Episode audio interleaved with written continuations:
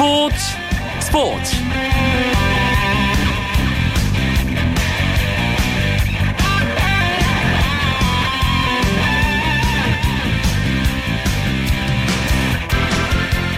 안녕하십니까. 목요일 밤 스포츠 스포츠. 아나운서 이광용입니다. 미국 프로야구 LA 다저스의 류현진 선수가 결국 어깨 수술을 받게 됐습니다. LA 다저스 구단은 22일 류현진이 왼쪽 어깨 관절경 수술을 받을 것이라고 공식 발표했습니다. 수술 후에도 1년여의 재활 기간이 더 필요할 것으로 보이는데요. 야구 선수에게 어깨 수술은 치명적이라는 것을 야구 팬들 잘 알고 있습니다. 하지만 더 멋지게 더 오래 야구를 하기 위해 어렵게 내린 결정인 만큼 류현진 선수 꿋꿋하게 재활을 거쳐 마운드로 복귀하는 날 기다리겠습니다. 목요일의 스포츠 스포츠 스포츠 다이어리 시간에는 비시즌 더 뜨거운 프로농구 프로배구 이슈들 준비했고요. 해외 축구 이야기 시간에는 각각 마지막 라운드만을 남겨두고 있는 2014-2015 유럽 축구 주요 리그 정규리그 우승팀과 아직도 싸움 중인 강등 팀들의 이야기 준비했습니다. 오늘 펼쳐진 프로야구 경기 상황 정리하면서 목요일 밤 스포츠 스포츠 힘차게 시작합니다.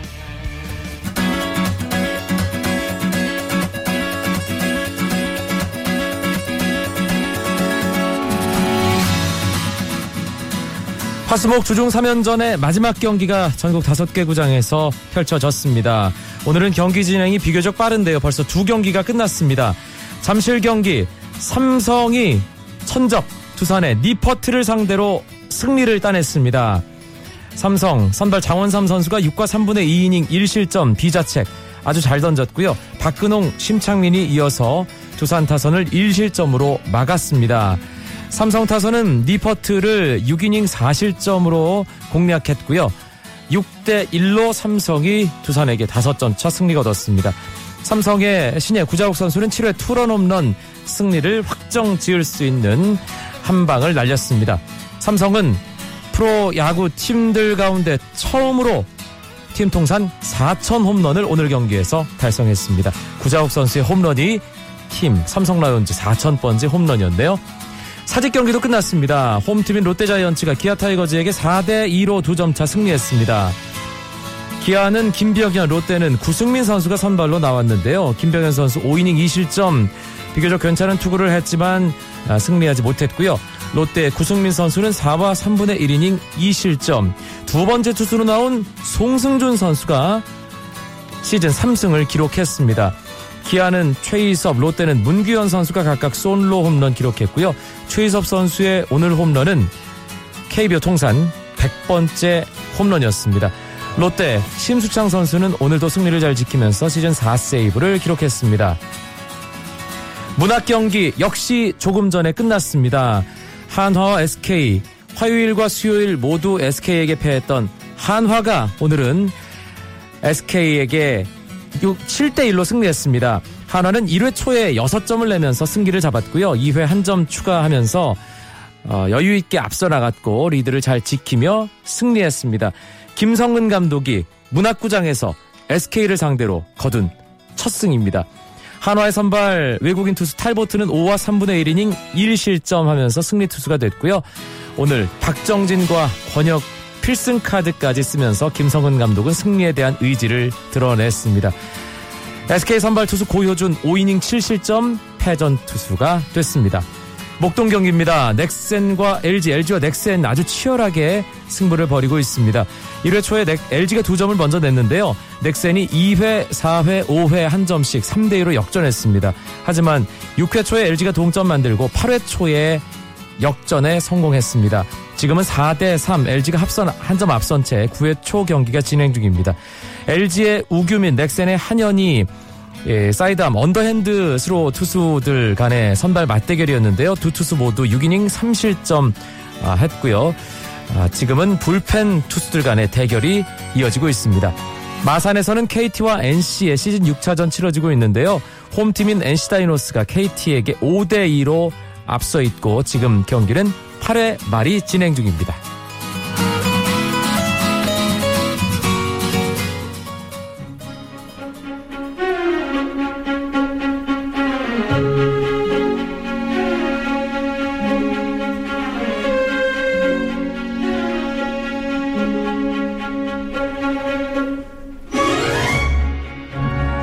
스포츠계의 따끈따끈한 화제들을 짚어보는 시간 정현숙의 스포츠 다이어리입니다. KBS 스포츠 취재부의 정현숙 기자 스튜디오에 나왔습니다. 어서 오세요. 네, 안녕하세요.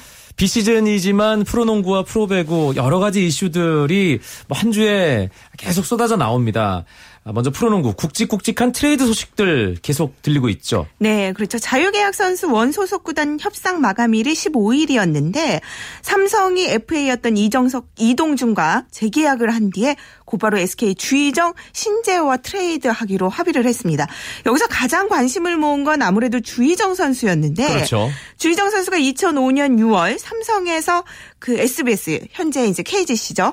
그쪽으로 트레이드된 이후에 10년 만에 다시 삼성으로 복귀하게 됐습니다. 공교롭게도 그 10년 전에 트레이드 상대가 이정석 선수였거든요. 아. 다시 그 선수와 맞트레이드가 돼서 팀에 가게 됐고 주희정 선수가 1977년생이에요. 만 38살의 노장이지만 삼성 이상민 감독이 어, 주희정 선수를 어, 그렇게 러브콜을 보낸 것으로 알려졌고 이상민 감독과 주희정 선수 현역 시절에 이 매치업 상대였잖아요. 그렇죠. 그 불꽃 튀는 대결이 또 이뤄지기도 예. 했었는데 삼성이 지난 시즌 가드진이 가장 불안한 팀이 됐거든요. 이상민 감독이 있음에도 불구하고 그래서 주희정 선수는 SK에서 김선형이라는 굵직한 스타가 있었기 때문에 뛸 시간이 적었고 반대로 삼성에 가서는 물론 풀타임을 소화하기는 힘들지만 결정적인 순간 고비 때마다 실수 없이 팀을 이렇게 이끌어 갈 것으로 기대를 모으고 있습니다. 네. 그리고 또 SK의 포워드 박상오 선수가 KT로 가고 KT의 오용준 선수가 SK로 오는 그런 트레이드가 성사가 됐습니다. 박상오 선수가 그 예전에 KT에서 좋은 활약했던 것 많은 분들 기억을 하실 텐데 그렇죠. 굳은 일도 도맡아서 했는데. 예, 네. KT에서 성장하면서 SK로 갔던 박상호 선수가 다시 이 부산으로 내려가서 어떤 활약을 할지도 궁금합니다. 네.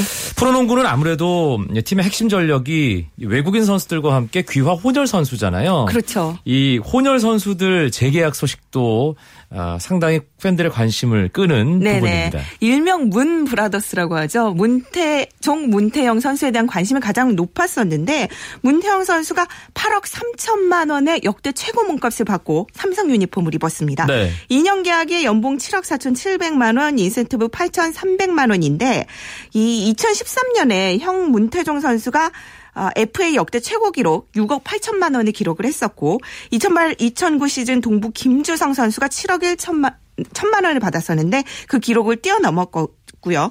알다시피 문태영 선수가 최근 3시즌 동안 모비스에서 뛰면서 모비스의 통합 우승도 이끌었었잖아요. 그렇죠. 그래서 뭐 삼성이 좀 천군 만마를 얻었다 이렇게 볼 수 있겠고 반대로 올해로 한국 나이 마흔이 된 문태영 선수의 친형 문태종 선수는 영입 이양서를 제출한 구단이 없어서 조금 더 기다려 봐야 어느 팀으로 갈지 알 수 있을 것 같습니다. 네. 뭐 또 다른 형제인 이승준, 이동준 선수는 SK에서 함께 뛰게 됐고 그리고 KT에서 뛰었던 전태풍 선수는 LG와 KCC에서 러브콜을 보낸 것으로 알려졌거든요. 오는 24일까지 두 팀 중에서 본인이 원하는 팀을 선택해서 이적할 수 있게 됩니다.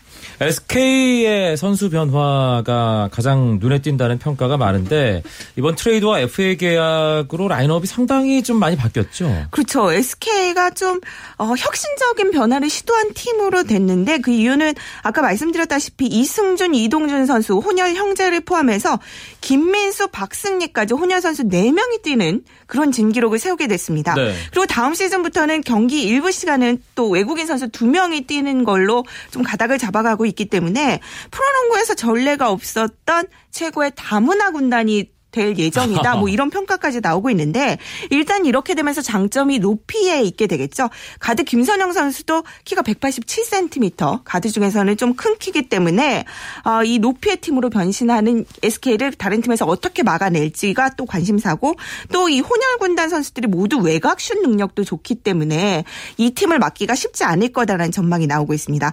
반대로 문제는 이제 수비잖아요. 그렇죠. 박상호 선수가 있을 때는 그런 굳은 일을 좀 도맡아 줬었는데 이런 이승준 선수는 좀 수비가 약하다라는 평가를 많이 받고 있거든요. 그리고 모래알 같은 조직력 이런 것들이 SK의 단점으로 좀 지적돼 왔었는데 이것을 문경은 감독이 어떻게 통솔을 해 나갈지 이런 부분을 주요 관전 포인트로 볼 수 있겠습니다. 예, 다음 시즌 SK 경기 빨리 보고 싶다는 생각이 드는데요. 네, 예. 약간 좀 파격적이죠 선수 구성이. 알겠습니다. 프로배구 아, 모든 이슈를 한 방에 삼켜버린 그렇죠.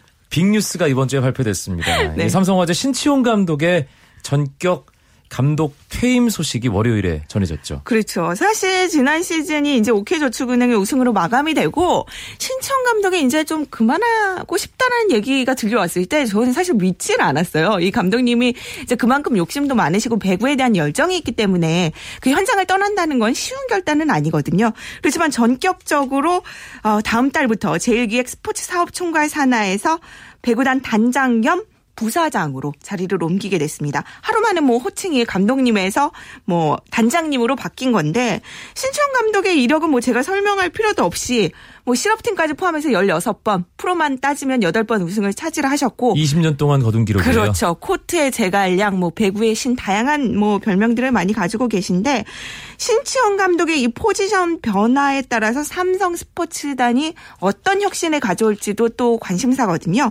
삼성이 지금 축구와 농구, 배구가 제일기획 소속으로 들어가면서 기존의 홍보보다는 뭔가 수익을 내는 산업으로 전환을 하려는 움직임이 강하고 또 제가 듣기로는 올해 말 정도에는 야구단도 제일기획 소속으로 들어간다는 얘기가 있기 때문에 네. 신치원 감독이 이제는 행정가로서 새로운 도전을 펼치지 않을까 싶습니다. 배구만 바라보는 게 아니라 이게 스포츠 전반까지 아우르는 그런 역할을 해야 된다는 의미군요. 그렇죠. 신치원 감독이 그리고 또 임원으로 그렇게 계속해서 팀에 있었던 것도 이 스포츠단에서는 상당히 이례적인 일로 들어왔었거든요. 네. 그 삼성의 그룹 전략회의 같은 거 할 때도 거기에 참석을 하셔서 예전부터 그런 수업을 받아 오셨던 걸로 알고 있습니다. 알겠습니다. 신치용 감독이 물러나면 서 임도헌 코치가 이 삼성화재 감독으로 올라서게 됐는데 네네.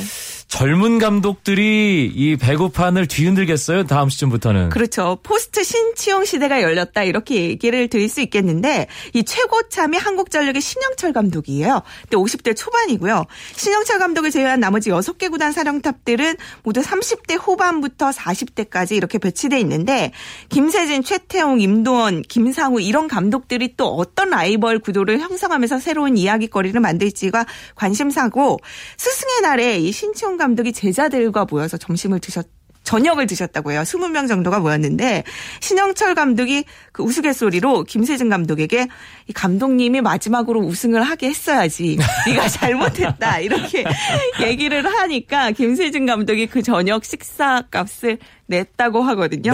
그래서 어, 신청 감독이 든 생각이 세월이 그만큼 많이 흘렀다. 이렇게 말씀을 하셨는데 20년 동안 주름 잡았던 심치원 감독이 배구판을 떠난 이후에 과연 배구계의 흐름이 어떻게 변화할지 주목되고 있습니다. 이 프로배구 남자부의 최고의 라이벌은 삼성화재와 현대캐피탈인데 그렇죠. 그 두 팀 감독이 참 재밌게도 삼성화재는 현대캐피탈 출신의 임도원 감독, 맞아요. 현대캐피탈은 삼성화재 출신의 최태형 감독. 아니 그만큼 서로를 더 잘 알기 때문에 예. 상대방의 팀 문화라든지 이런 색깔을 반드시 대비를 해서 나올 것으로 예상이 되고 있습니다. 알겠습니다. 오늘 프로농구와 프로배구의 비시즌 주요 이슈들 스포츠 다이어리 시간에 짚어봤습니다. KBS 스포츠 취재부 정현숙 기자 고맙습니다. 네, 감사합니다. 쳤다 하면 홈런이고 슛 각본 없는 한 편의 드라마 그것이 바로 그것이 바로 손에 잡힌 우승 트로피 목에 걸린 그 배달 너와 내가 하나 되는 그것이 바로 그것이 바로 그것이 바로 꿈꾸던 스포츠 KBS 1라디오 이광용의 스포츠 스포츠 목요일 밤 스포츠 스포츠 해외 축구 이야기로 이어드립니다. 목요일의 남자 박찬하 KBS 축구 해설위원 연결돼 있습니다. 안녕하세요. 네, 안녕하세요. 2014-2015 유럽 축구 주요 리그 어, 스페인, 잉글랜드, 독일 분데스리가 모두 마지막 한 라운드만을 남겨두고 있습니다. 그래서 어, 오늘은 그 주요 리그 마지막 상황을 좀 짚어보려고 하는데요. 먼저 스페인 프리메라 리가는 FC 바르셀로나가 37라운드에 우승을 확정 지었죠. 네, 지난 주말이었습니다. 두 경기 남은 상황에서 1승만 하면 자력으로 우승을 할 수가 있던 바르셀로나였는데요. 그 첫 경기였던 챔피언스리그 바이에른 뮌헨 원정 경기를 치르고 나서 또 주말 마드리드로 원정을 가서 아틀레티코 마드리드 상대로 1대 0으로 이겼습니다. 그러면서 이번 시즌에 에, 리가 23번째 우승을 확정하게 됐습니다. 지난 시즌 바르셀로나가 트로피를 하나도 이, 들어올리지 못하면서 감독이 바뀌었습니다. 바르셀로나의 레전드라고 할 수 있는 루이스 엔리케 감독이 데뷔 시즌에 아, 참 잘 나가고 있어요. 네, 지난 시즌에는 바르셀로나가 리그에서 우승을 못 했을 뿐더러 챔피언스리그 8강 탈락 그리고 국왕컵은 결승에서도 졌거든요. 하지만 올해는 완전히 달라졌습니다. 아, 이미 챔피언스리그 결승에 올라가 있고 또 국왕컵도 다음 주말 치러지게 되거든요. 그러니까 지금은 3가당을 할 수 있는 자격을 얻었고요. 그 출발선이라고 할 수 있는 어, 라리가 우승을 해냈기 때문에 엔리케 감독은 이번 시즌에 과르디올라 감독이 부임하자마자 또 3가당을 했던 것처럼 엔리케 감독도 그 대업에 도전 중입니다. 박찬하 위원이 얘기한 것처럼 2008-2009 시즌 이후로 이제 6년 만에 아, 트래블 3관왕에 도전하고 있는 바르셀로나인데 그걸 뭐 거의 가능하도록 만든 것은 메시와 수아레스, 네이마르로 이어지는 MSN 공격 라인이겠죠. 네, 이 세 선수가 라리가에서만 79골을 합작했습니다. 팀 득점이 아직 한 경기 치르지 않았는데 108골이거든요. 108골 가운데 78골이니까 뭐 80%가량을 이세 선수가 책임졌다고 볼 수가 있는데요. 네. 근데 숨은 공신도 있습니다. 전반기를 잘 버텨준 수비진입니다. 클라우디오 브라보 골키퍼를 비롯해서 마스체로나 PK의 이 중앙 수비 라인, 이 라인이 상당히 튼튼하게 이번 시즌 활약을 해주면서 팀 실점이 가장 적고요.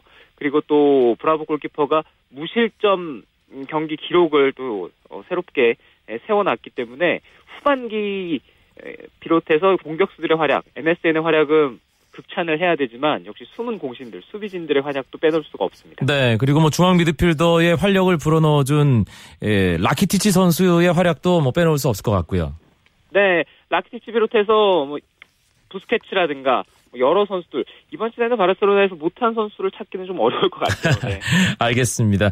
레알 마드리드 뭐 바르셀로나의 영원한 라이벌인데 지난 시즌은 챔피언스리그 통산 10번째 우승 La Décima 달성했고 국왕컵도 차지하면서 2관왕 했는데 레알 마드리드가 이번 시즌엔 무관이 됐습니다. 네, 승점 89점으로 2위가 2위가 확정이 됐고요. 뭐 구강컵 또좀 이르게 탈락을 했고 챔피언스리그도 4강에서 유벤투스의 벽을 넘질 못했습니다. 그래서 다음 시즌 행보가 아, 좀 복잡해지고 있습니다.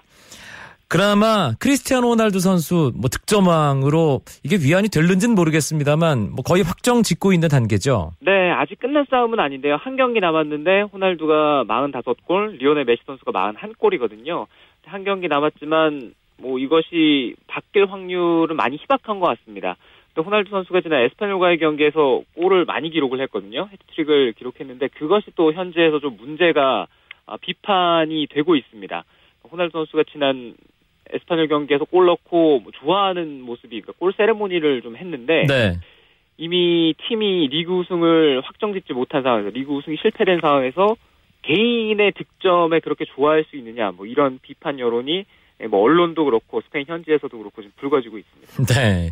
이래저래 뭐 빅클럽의 스타 선수들은 신경 써야 될 부분이 많다는 걸 다시 한번 느끼게 됩니다. 아, 이제 재미있는 건 이 프리메라 리가에서 세군다로 누가 떨어질 것이냐 이 강등 싸움인데 꼴찌 코르도바의 경우는 강등이 확정됐고요. 나머지 두 팀은 38라운드 경기를 지켜봐야 되죠. 그렇습니다. 16위 그라나다부터 19위 알메리아까지 이제 네 팀이 떨어지지 않으려고 살아남기 위한 경쟁을 하고 있습니다. 그라나다와 데포르티보 16, 17위가 34점, 그리고 18위 에이바르, 19위 알메리아가 32점인데요.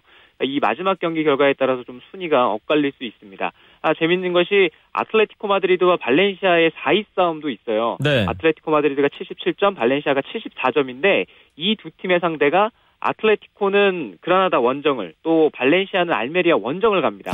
그러니까 이 두 경기는 4위 싸움도 걸려 있고 동시에 이제 강등 경쟁도 하고 있기 때문에 잔류 경쟁도 하고 있기 때문에 이 두 경기가 38라운드에서는 가장 주목할 경기가 됐습니다. 네, 잔류냐 강등이냐 이게 팀에겐 정말 뭐 운명을 가르는 분기점이기 때문에 마지막 38라운드는 라리가 강등 싸움을 지켜보셔야 될 것 같습니다.